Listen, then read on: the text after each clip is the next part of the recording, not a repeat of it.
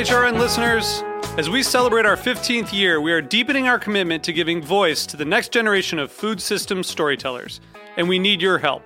Our internship and fellowship programs help activate new possibilities for underrepresented and underestimated young people through experiential journalism, audio engineering, and production training.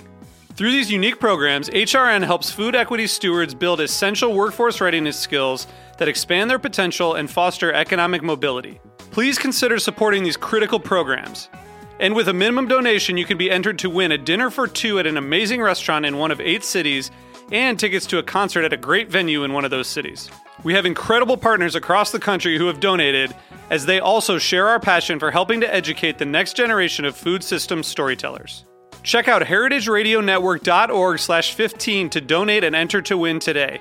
That's heritage radio network dot org slash fifteen to donate and enter to win today. And make sure you donate before March thirty-first. Thank you. During this time, it's more important than ever to support our friends and neighbors in the restaurant industry. Restaurant Workers Community Foundation has set up a national covid nineteen crisis relief fund. The money they raise will provide direct relief to individual restaurant workers, support other nonprofits serving restaurant workers in crisis, and offer zero-interest loans for restaurants to get back up and running. Visit restaurant workers c f dot org to donate today. And if you need a little extra motivation, you can D M your twenty dollars donation to R W C F's co-founder John DeBerry on Twitter, and he'll give you directions for making a signature quarantine cocktail. Donate now at restaurant workers c f dot org.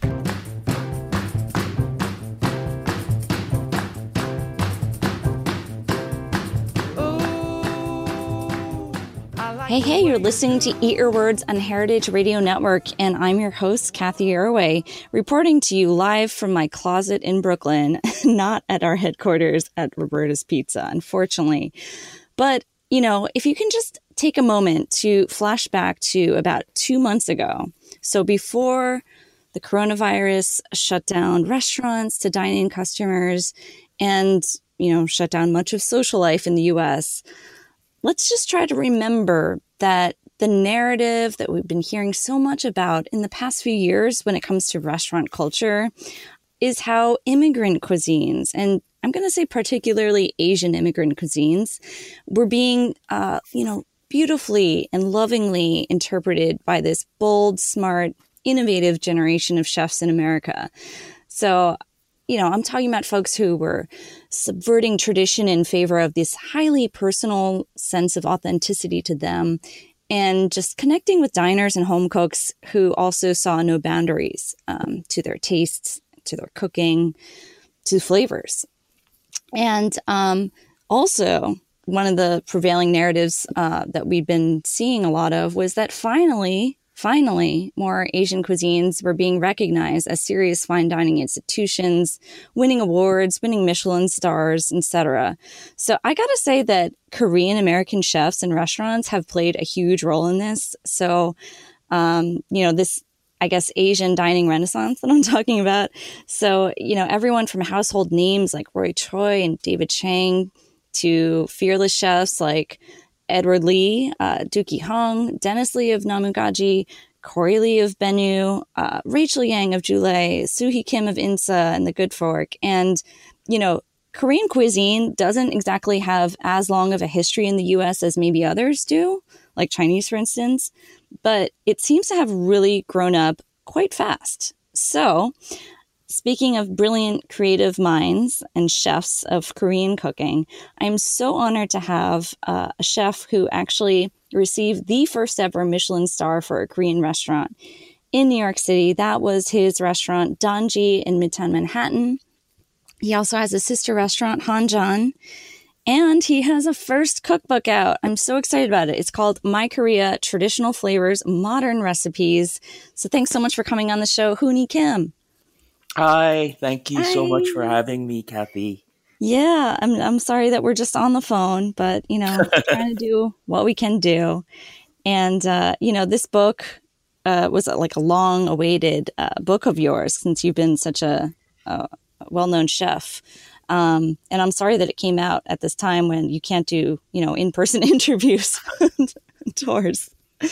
But first and foremost, like, how are you doing, and how is your restaurants doing right now, given this crisis? Oh, wow. Um, that's, that's, it's sort of depressing. Yeah. Um, Danji is closed for mm. as of now. It's in the theater district. So we closed as soon as the theater closed, and we um, decided to do takeout delivery. Uh, mm-hmm. But because I have two restaurants, and Hanjan, my second restaurant, is a little bigger, uh, we decided to just pull all our resources there. Um, so I have staff from Danji and as well as Hanjan um, cool.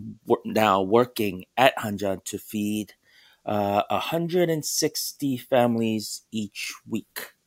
Um, and we, we don't do like the call-in internet uh, app deliveries, right? Uh, because you know thirty thousand, um, thirty percent for us is is a big deal, and we just figured out doing the math that we're not going to make any money uh, okay.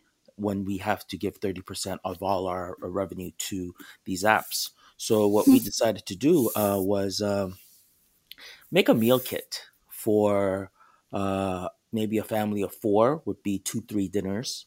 Uh, cool. Or if somebody is, is a couple living at home, it might be five meals. Um, so we deliver uh, ourselves to uh, families living in Brooklyn, Queens, and Manhattan uh, five days a week, about wow. thirty to thirty-five deliveries a day. Um, and we've been sold saying, out. Yeah, you sell, you sell out. And by saying yourselves, like your chefs, your your staff, they're going and delivering? Uh, up until last week, it was me. And my manager, my manager would be the one driving in my S U V, uh, and I'd be the one going up uh, to the buildings and dropping the food off in front of their uh, apartment doors, and then texting Whoa. them, telling them, "Yay, your food's outside." Um, yeah, and it was the, it was it was uh, sort of the only way we we figured out that we could survive and and mm-hmm. be able to pay uh, or hire some of the staff back. The first week we did it, the first day we sold ten, um, mm-hmm. and that first week we sold eighty. And when we first started, it was basically me, my manager at Danji, my manager at Hanjan, and my chef at Hanjan. So it was four of us. Um, two were cooking and two were delivering. Mm-hmm. Um, and and that was the first day. Uh, and as of now, we have we were able to hire back twelve people so far. Um, and, That's you know, awesome. we by week, we're hiring more. Um, and, and our goal is to hire as many people as we can, because ultimately these people depend on feeding their families uh, yeah. through my restaurant. And that was my biggest concern. And it still is. Chef, that's that's really fascinating. So the more we order of these meal kits and um, family meals, I guess, uh, the more staff you can hire back, is that right? Yes, and and, and it's not just my restaurant, it's every restaurant. Mm-hmm, the more mm-hmm. you can order from them, the more work they have to do, and um, the more work we, the more work we have, the more staff that we need. Right. Do yeah. you think that uh, first of all, I'm so about to order one. That sounds amazing. Um, but do you think that this pandemic, I mean, will lead to some sort of creative adaptations, I don't know, meal kits, these dinner ideas, maybe some dishes that just work better for this format that you might um, keep around? I don't know. Well, for me, it was because it wasn't a one meal uh, delivery. It was yeah. meant to be several deliveries. I had to choose dishes uh, that kept well in the fridge or kept well in a freezer. Um, mm-hmm. So mm-hmm. And, and those dishes dishes tended to be sort of the the homey meals, the traditional stews, uh, the marinated meats that we could keep mm. in the freezer. Um, mm. So, you know, very traditional food, and, and they tended to be more popular with mm-hmm. with my uh, with the families that ordered. So that's sort of what we're doing. It's it's may not be the most creative. It's definitely not composed. Uh, yeah. um, I know yeah. that fine dining is having a hard time adapting. Mm-hmm. Um, but, you know, I think the traditional Asian foods where texture is, isn't, there isn't too much contrast. There isn't crispy. There isn't, mm-hmm. you know, all these different colors. It's, it's, it's, you know, the one pot meals tend to keep mm. well yeah. in the fridge. Yeah. And those are the ones that are popular. Cool. So it's like you can like kind of reach into your bag of tricks and be like, you know what, let's focus on this for a while because it fits yeah. the moment. Yeah. Right. Uh-huh. Um, and what else worked was, um, you know, we gave very detailed instructions on how to warm it up. Mm-hmm. Uh, because some of the braised dishes texture is important. And if yeah. you warm it up too quick or microwave it, you still get the, the flavors, but the textures will change dr- dramatically. Mm-hmm. It'll get stiff. The meats will get hard. Yeah. Um, so we gave very specific directions, and our customers loved that because it wasn't really cooking to me. But to them it was, because they had to follow these directions. Um, and the food was better than just microwaving if they warmed it up or took their time to warm it up uh, per what the directions said. And me having just finished written this cookbook, I was uh, able to write in easy uh, directions. Uh, uh-huh. That's great. Yeah, yeah, it was fun. Oh, my goodness. You're going to give Blue Apron a run for their money. Uh, it's amazing. And, and, you know, so speaking of your cookbook, this is really, really one of the most beautiful and uh, thorough, I think, cookbooks I've seen in a long time. It's, um, it, you know, first of all, the striking cover. Now, mm. it's simple, it's beautiful, it's natural. It is a piece of Napa cabbage, or a half of a Napa cabbage head. Yes. Why did you decide on that for the cover? I had to, I had to fight for this. And yeah, I am okay. so glad my editor, Melanie, um, sided with me, because most of the marketing, most of everybody else was like, this isn't very appetizing. Um, mm. But, you know, for me, there have been so many cookbooks out, uh, Mangchi's cookbook, and, and yeah. some of the chefs that you've mentioned. Yeah. Uh, many of those people, uh, chefs, have already uh, published cookbooks. Um, and, you know, Korean food, like you said, hasn't been around the U S as long as Chinese, but there are so many Korean restaurants now. And there is, you know, people like Korean food. People know Korean food is delicious. So mm-hmm. um, it wasn't my big sort of purpose to convince people Korean food is delicious. Mm-hmm. People know Korean food is delicious. I didn't have to show like a hot, piping, spicy stew in the front cover. That was so appetizing. That All would... Right. Uh, And that would be the big draw to the book. Um, many writers and chefs have already done that for me. Yeah. Uh, so what I wanted to do was sort of explain that there's a lot of technique when it comes to Korean cooking. Mm-hmm. Um, and, you know, Korean food is not easy to cook. Mm-hmm. Uh, we can try to make it much easier than it actually uh, is, like Mangchi's doing it. But mm-hmm. if you want to do something really well and properly, it takes a lot of time. It takes a lot of um, very different than restaurant cooking or European cooking, where it's measured out and and and sort of you need specific temperatures for exact sp- specific times. That's not what makes Korean food uh, difficult. But what really makes it difficult is you're dealing with live uh, ingredients that mm. do not have the same salinity like uh, a table salt does. Mm-hmm. Every soy sauce, every brand, the salinity is different. So, mm. you know, there are instructions in there that'll tell you uh, a cup or a tablespoon of soy sauce, but that all depends on what kind of soy sauce. Yeah. Um, And in that way, you know, you have to feel your way through the recipe. Um, mm. And making kimchi, man, it's it's at least a two-week process before you can even taste something that's good and acceptable as kimchi. Um, mm. So, you know, it's not easy. Yeah. Uh, and I wanted to let people know that um, so many books, because we're Koreans, and because we know Korean cooking is hard, uh, difficult, and exotic, I think a lot of the books in the beginning, and still so, we simplified a lot of the Korean uh, recipes.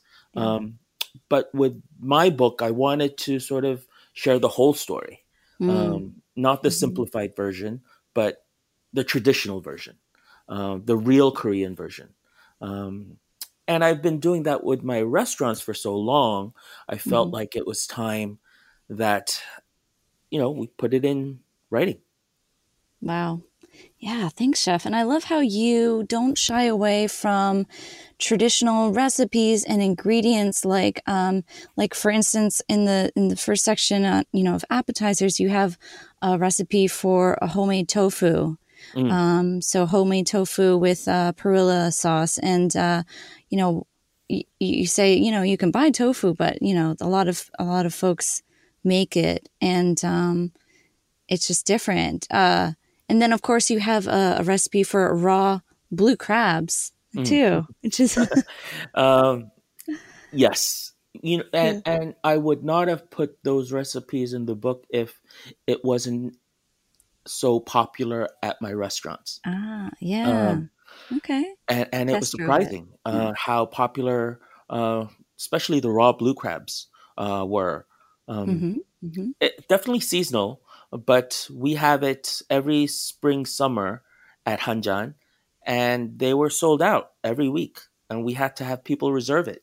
Um, and, cool. you know, experiences like that sort of allowed me to bring out a lot of these exotic, very Korean traditional uh, foods that you would not see in a typical Korean restaurant right. in New York or L A. But, um, you know, the U S especially New York, I think a lot of the diners now want the real deal. Yeah. Uh, they don't want the watered down uh, version of ethnic food. This isn't twenty, thirty years ago where ethnic food had to adapt. No, mm-hmm. they want the real thing. Mm-hmm. Mm. And it seems like you are are, are uniquely um, uh, positioned to, to deliver that, as uh, you, you write in this book that um, you grew up going to an island that your father was from called Soando, yes. which you said was like going back in time. People grew chilies and dried it to make gochugaru, the chili flakes, and, and had chickens. And you said it was a far cry from the food in uh, New York City, Koreatown, when you moved there at age nine. Yeah. Uh- much different from Seoul at that time either. Yeah. I mean, this was an island that was sort of lost in time. Um, and it was before sort of electronic Wi-Fi. So, uh, and it was too far away from the mainland to have real wires connecting. So, you know, even electricity was uh, uh, limited in that it would, the island, the homes would have electricity from, I would say, nine a.m. to nine p.m. That was mm-hmm. it. Um, yeah, what, one phone it? on the entire island. Oh my goodness! So was this a sort of like a pastoral uh, bliss for you, or it was hell? It was hell. It was hell.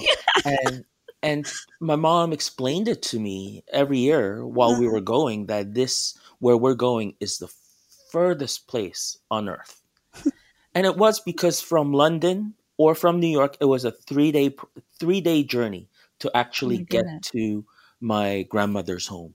Oh my goodness! Um, we would take the plane, um, and that time, because of the Soviet Union, we couldn't sort of go directly. We had to go around the Soviet uh, airspace, what? so there was no direct flights. We had to stop at Anchorage, which was about an eight hour flight, and from Anchorage we would refuel and then go to Korea, which was another ten hours. So it was about an eighteen hour flight.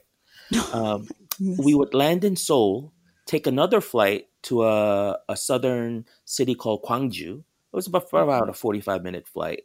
Uh, and then from there, we would have to take a cab to uh, Soan, uh, no, Wando, which was uh, an island that was connected to a bridge at least. And from there, we had to catch a ferry uh, mm. towards Soando. But because that island was so small, it didn't have a dock for a ferry. So a hmm. boat, a little fishing boat, would have to come out thirty minutes into the middle of the ocean. And we would transfer from a ferry to a fishing boat in the middle of the ocean. And what? I, and, I, and I didn't know how to swim. And I still don't know how to swim because it was so scary. It was so traumatic uh, having to transfer in the middle of the ocean from wow. a big boat to a small boat. And then uh, that small boat, we would uh, be uh, boated into the island. And from there on, it would be about a thirty minute walk to my grandmother's home. Wow. Mm. Wow, Chef. That is that is something else. Um, but, you know, through that trauma, I guess, or, you know, many multiple trips there, it seems that you have incorporated this richness of of of, of sort of an understanding of, of organic ingredients, and I don't mean that in the today's sense of the word, uh, how, how food works. And uh, the, yeah, would you say the true definition of Korean food for me uh, was my meals at that island. Um, Korean food has always been medicinal. Uh, mm-hmm. It was always more about health. Um, mm. Korean restaurants, we don't have a history because uh, mm. of so many wars and, and so many battles. Um,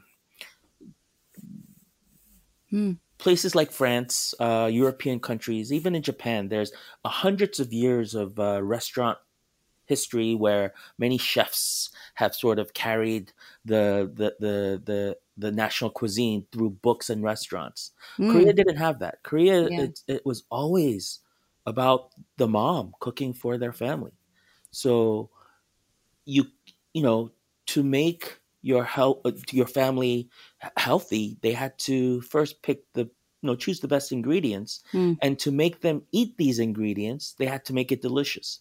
It wasn't sort of like at a restaurant where you make it delicious to get more customers to, to come. Yeah. No, that was not it. Yeah. Um, Korea has been suffering from malnutrition Uh, until the six, sixties uh, mm. because it was so war-ridden. Um, and, you know, getting healthy ingredients was a battle in its own right. But mm-hmm. to make it taste good so your kids would eat as much as possible to be to grow, to be healthy, was the mom's mom's job. Uh, and that's where Korean, I think that really is what Korean food is to me as a cuisine. Wow. Well, thank you so much for explaining. We're going to, we need to cut to a quick little commercial break, but after the break, I want to talk about how your experience in French fine dining training has influenced some of your cooking. So we'll be right back chatting more with Hooni Kim. During this time, it's more important than ever to support our friends and neighbors in the restaurant industry. Restaurant Workers Community Foundation has set up a national covid nineteen crisis relief fund. The money they raise will provide direct relief to individual restaurant workers, support other nonprofits serving restaurant workers in crisis, and offer zero-interest loans for restaurants to get back up and running. Visit restaurant workers c f dot org to donate today.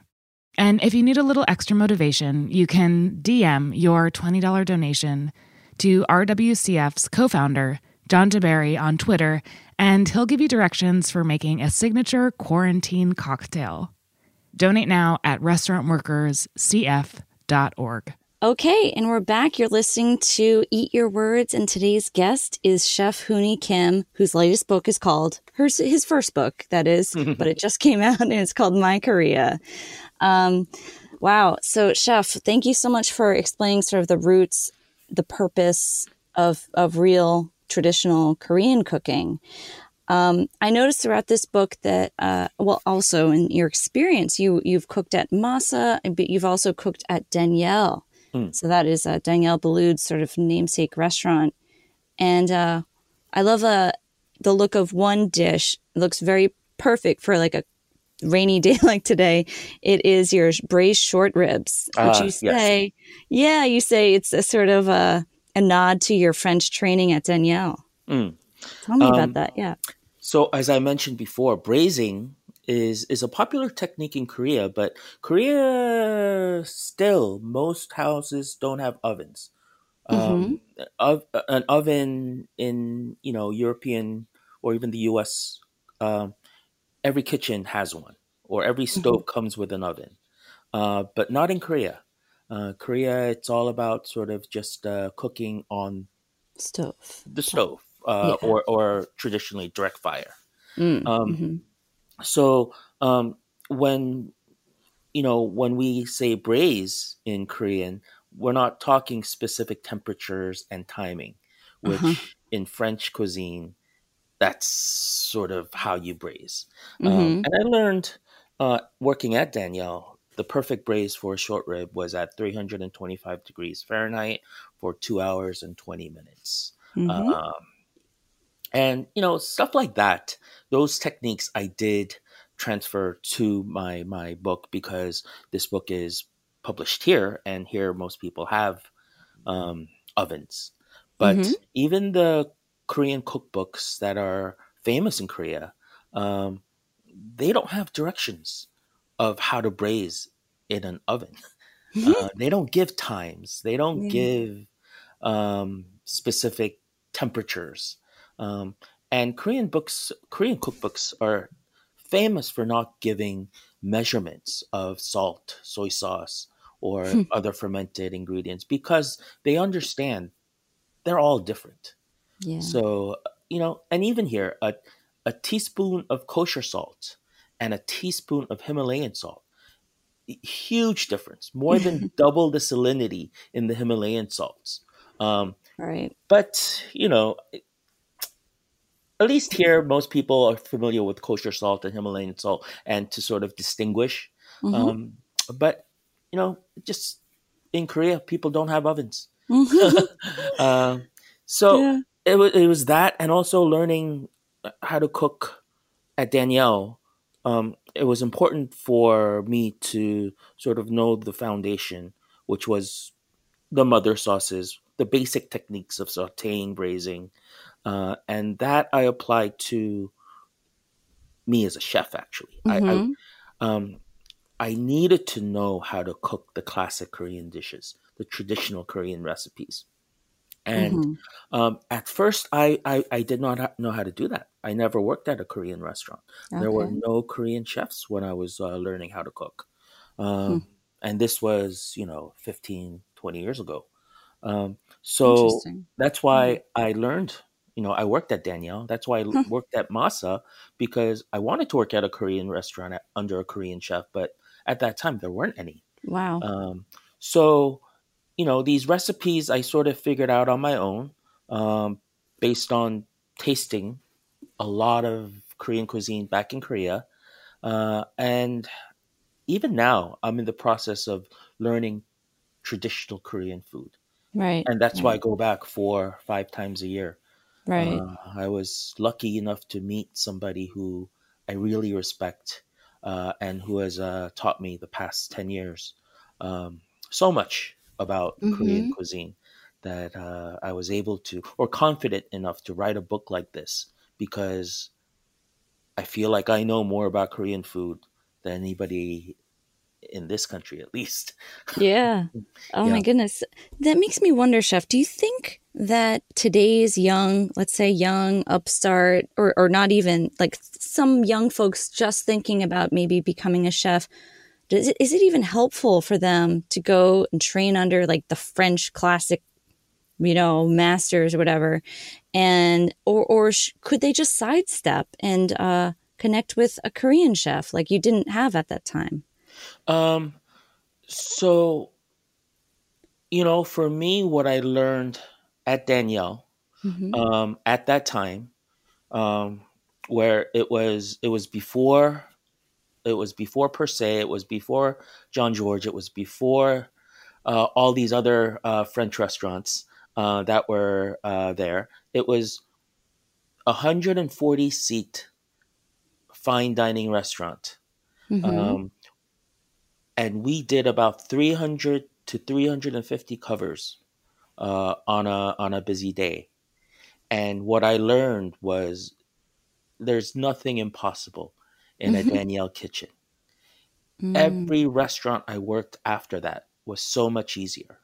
So to have that confidence, knowing whatever is thrown at me, I can do, because I did it for two years uh, at Daniel. Mm-hmm. Um, that I could never sort of have experienced without working for Daniel. And I Wait. still thank the chefs over okay. there. Uh, And, and, you know, being a chef, you know, it is about cooking. It is about techniques. It is about sort of uh, finding your flavors from within to mm-hmm. showcase at your own restaurant later on. Um, mm-hmm. But a lot of it is mental. Um, yeah. So much of it is mental, where if you don't have that confidence um, and if you're nervous every day because, oh, uh, maybe your sous chef won't show up, or maybe your line cooks won't show up, or maybe two of them won't show up, or maybe the dishwasher won't show up. Every day something's going to happen. And you have to know that you can put out same caliber food mm-hmm. with half your staff when it comes down to it, because you've done it before. You know, um, I feel like working for the great chefs, you will get experiences like that. You will gain experiences like that. And because of that, I do recommend every cook to get into one of these big, famous chefs' restaurants to experience, mm-hmm. to gain that confidence. Because, you know, it's a privilege to be uh, so busy yeah, uh, and so pushed. Yeah. Uh, and to gain that confidence. It is a privilege, and not many restaurants you're able to do that. I see, I see. Mm. Do you think that they that could happen for somebody who's training at, at Danji? You're um, a Michelin-starred restaurant. Yes, Danji, we have four cooks cooking on the line. Mm-hmm. Uh, we only have thirty-six seats, but we've okay. done two hundred covers for dinner. Okay. We do six, six, we do over six seatings. Huh. Uh, because it's in a neighborhood where we have pre-theater and post-theater. Most mm-hmm. most restaurants are busy from seven p.m. to nine thirty, ten p.m. Mm-hmm. Uh, but because of the theater, uh, we're busy at five p.m. because people mm-hmm. want to come in and, and eat before their seven o'clock show. Uh, mm-hmm. And then some of the big theaters, uh, their show starts at eight. So by the time we get them out at six thirty for the first, first showing, we get the people coming in want to eat before the eight o'clock shows. So we do two seatings before eight o'clock. Yeah, yeah, yeah. Uh, I, so yeah, I mean, mm-hmm. we do get busy, but yeah. most New York restaurants, we I have to be I, busy. I wonder if there's like the inverse of this. Could like the bedrock of fine dining for some be a Korean restaurant? And then maybe they go off to start, I don't know, a French restaurant. It speaks to their yeah, heritage. You know, you know I think the fine dining restaurants, at least in New York, um, the ingredients are very similar mm-hmm. to that of a fine dining French restaurant or a fi- fine dining Japanese restaurant. Uh, because ultimately, fine dining or any successful restaurant is about procuring the best ingredients. Okay. And local yeah. ingredients tend to be best, uh, especially when it comes to produce. Mm-hmm. Um, and... Because of um, the the transportation of getting fish from Asia, getting certain spices from Africa, that's pretty easy these days. I see. So the ingredients that you find at a Daniel or at a Changshik, uh, which is a fine dining French restaurant versus a fine dining Korean restaurant, the ingredients tend to be very similar. I see. These fine dining restaurants are all using truffles, all using caviar, all using Japanese fish. Um, yeah. And I think one of the best ways to learn how to cook is it's not about recipes. It's about knowing your ingredients. Yeah. Um, and if you know your ingredients, you can later on create dishes. Where if you learn how to cook based on recipes, without that recipe, it, it, you're lost. Mm. Um, mm-hmm, mm-hmm. So... Yeah, just get yourself into a, a a a very good restaurant under a chef who's who's there a lot, and, right, and I right. think that's the best first step. I think that brings us back to maybe the cover of this book, right? So we're we're thinking of, you know, this cabbage and and how, you know, making kimchi is going to be a little different each time, right? Yes, um, yeah. And even in Korea, um, culturally. You know, kimchi was too difficult to make. Well, not too difficult, but it wasn't worth it to for each family to make. Okay. Um, so yeah. uh, there's a term, Korean word called kimjang. Basically means um, like the whole village or a bunch of families get together in late fall uh, when cabbage is the best tasting. Um, mm-hmm. And they make thousands of heads of cabbage into kimchi uh, for Ooh. the entire year for the whole oh, village. Got it. Or all the families. Um, and I've made, last year I made four thousand heads oh of goodness. cabbage into kimchi in Korea. Um, oh, wow. So um, traditionally that's how it was done. Uh-huh. Uh, but nowadays, you know, people living in apartments in Seoul, they just buy kimchi. Yeah, yeah, yeah. And the yeah. biggest complaint is it's it doesn't taste the same. There's preservatism there.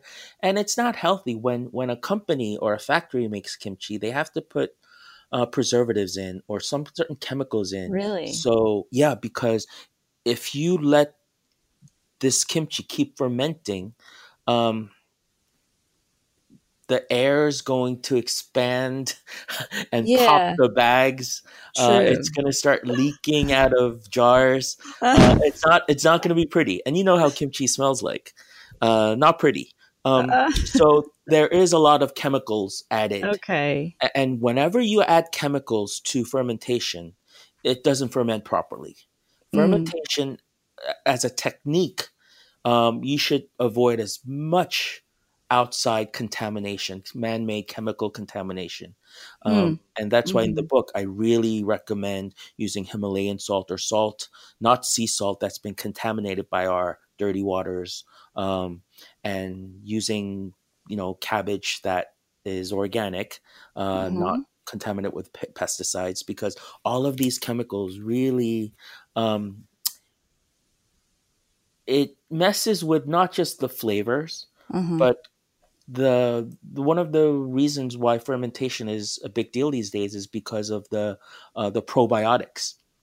Okay. You know how how mm. the probiotics in the fermented foods gets into our gut biome, and our gut biome now is responsible not just for our physical health, but it's coming out that for mental health as well, and especially these days, immunity um, is is so, is is so important, and a healthy gut biome Uh, really increases uh, your immunity. Um, right, right. So, um, you know, if you use these uh, sort of chemicals uh, in the fermentation, you lose a lot of the probiotics. Got it. You know, I think you just convinced me to make my own batch of kimchi yeah, right now. It's, it's it's one of those things uh, that, you know, it's difficult the first couple of times around, but once you get the hang of it, uh-huh. It, you're you're just gonna make it by yourself because it's yeah. not difficult. It's just new. This whole right. technique and waiting for two weeks after you make it to eat it. That's a, mm-hmm. it's a it's a new philosophy. It's a new culture of cooking. Uh, the waiting for this fermentation. But once you do it, the you know you can control your food. You mm. you'll know right away. You know nobody you know in Western culture recommends you eating spicy food for breakfast, right? But right. you make your own kimchi and you eat it for breakfast, your stomach will be so settled the entire day. You'll be less hungry. You'll have less irritation, less gas. Um, and that's the power of fermentation. Yeah. It's the power of probiotics. Ah, oh, man, I'm going for it. I'm going for it. And thank you so much for, you know, not not editing out, you know, all the authentic details in here. I, I love it. I do give, you know, a little bit of shortcuts that, you know, it might make it a little easier because we mm-hmm. live in apartments. Sure. Yeah. Uh, yeah. But ultimately, yeah, none yeah. of the really important techniques have been uh, watered down. It's I make things easier, but I don't make things lesser, if that makes sense. Definitely. Yeah. Mm. I mean, there's so many more ingredients. I mean, so many more recipes and dishes throughout this book that I would love to talk to about to you about. But it looks like we're just about of, out of time for today. Okay. Um, yeah, but actually, I might as well mention that um, we are going to be having another discussion in um, in a couple months. So at June seventh, for the Museum of Food and Drink, we will have a discussion with Hooni Kim. So mark your calendars. That'll be seven p.m. Eastern time, a virtual talk, Museum of Food and Drink, mofad dot com. Uh, so, so yeah, check it out. I'll keep you guys posted. You can follow Hooni Kim and on his Instagram, and it's just Hooni Kim, right? Yes. And uh, and also the restaurants you can find from there. So I hope everyone gets their hands on My Korea, and thank you so much for talking to us about it. Uh, Thanks Chef for having Kim. me, Kathy. Yeah, and more to come, I hope, too. Um, it's really, really a, a remarkable book with a lot more that we didn't even touch on. So, um, yeah, so thanks, everyone, at Heritage Radio Network. Thank you, G, our Heritage Engineer Extraordinaire, and we'll see you next week on Eat Your Words. Eat Your Words is powered by Simplecast. Thanks for listening to Heritage Radio Network, food radio supported by you. For our freshest content and to learn more about our ten-year anniversary celebration, subscribe to our newsletter. Enter your email at the bottom of our website, heritage radio network dot org. Connect with us on Instagram and Twitter at heritage underscore radio.